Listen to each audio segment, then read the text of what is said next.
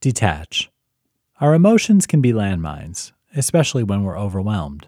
One thing goes wrong and we're running the gamut from grief to anger to frustration and back again.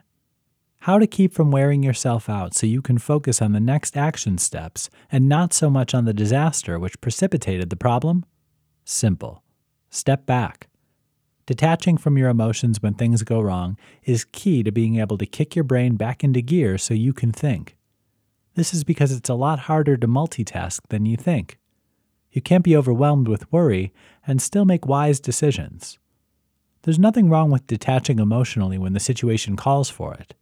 This isn't to say you're going to stay detached.